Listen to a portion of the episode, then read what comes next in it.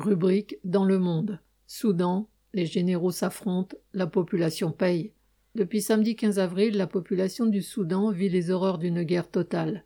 Les deux généraux qui se battent pour le pouvoir sont engagés dans une lutte à mort, celle-ci frappant en l'occurrence surtout les civils.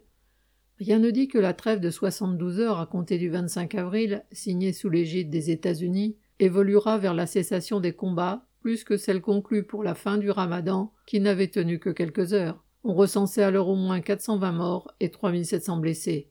Dans cette situation, tous ceux qui le peuvent s'enfuient loin des secteurs où les combats font rage. Les ressortissants des grandes puissances comme la France ont été exfiltrés par les airs sous la protection de forces spéciales. Les citoyens de pays arabes comme l'Arabie saoudite ou ceux de pays africains ont suivi. Mais les Soudanais, eux, n'ont la plupart du temps d'autre choix que de se terrer chez eux et ne peuvent sortir que la peur au ventre.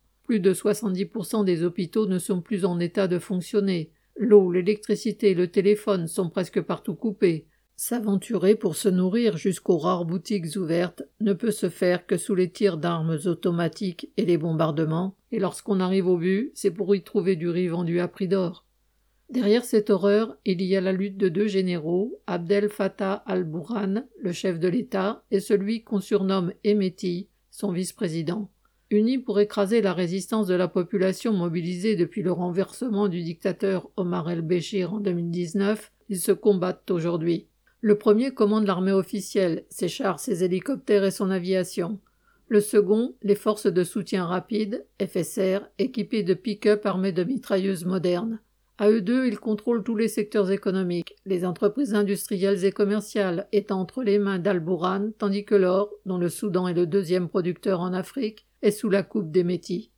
Le conflit ne touche pas seulement la capitale Khartoum. Toutes les grandes villes du pays sont frappées, mais aussi des régions plus périphériques comme le Darfour, qui a déjà subi son lot de guerres meurtrières. Dans cette région, les réfugiés soudanais s'enfuient massivement au Tchad voisin, qui pour sa part fait désormais boucler la frontière par son armée. Et si aujourd'hui les grandes puissances appellent à la cessation des combats, elles ont contribué à armer jusqu'aux dents les deux protagonistes par l'intermédiaire de leurs alliés régionaux. Derrière Al-Bourhan, il y a l'Égypte, abondamment équipée militairement par la France et les USA. L'un des premiers actes de cette guerre civile a été la prise par les FSR d'une base aérienne où les aviations égyptiennes et soudanaises effectuaient des manœuvres conjointes et la capture de pilotes égyptiens. Les hommes des Métis ne sont plus, entre guillemets, les démons à cheval qui pourchassaient les habitants du Darfour dans les années 2000, faisant 300 000 victimes. Devenus la garde prétorienne du dictateur Omar el-Béchir, ils ont participé à la guerre du Yémen aux côtés de l'Arabie saoudite et des Émirats arabes unis, qui ont veillé matériellement à ce qu'ils puissent affronter leurs adversaires. Avec ce conflit, toute la région risque de s'embraser. Chaque protagoniste peut avoir le dessus dans une partie du pays et y installer son propre pouvoir, d'autant plus que l'unité du Soudan est fragile, réunissant une multitude de peuples dont beaucoup ne demandent qu'à faire sécession, comme cela a déjà été le cas du Soudan du Sud. Chaque camp peut faire appel à ses parrains régionaux, et des pays voisins peuvent profiter de l'occasion, comme l'Éthiopie, qui voudrait bien récupérer une région frontalière, le triangle Al-Fashaga, où se multiplient les incidents armés. Cela d'autant plus que l'Égypte s'oppose à l'Éthiopie, qui veut construire sur le Nil un barrage qui pourrait priver l'Égypte d'une partie des eaux du fleuve. Dans cette poudrière, la population n'a rien à attendre des grandes puissances, si ce n'est une aggravation de la guerre, comme celles qui ont ensanglanté l'Éthiopie, le Yémen, la Syrie ou l'Irak.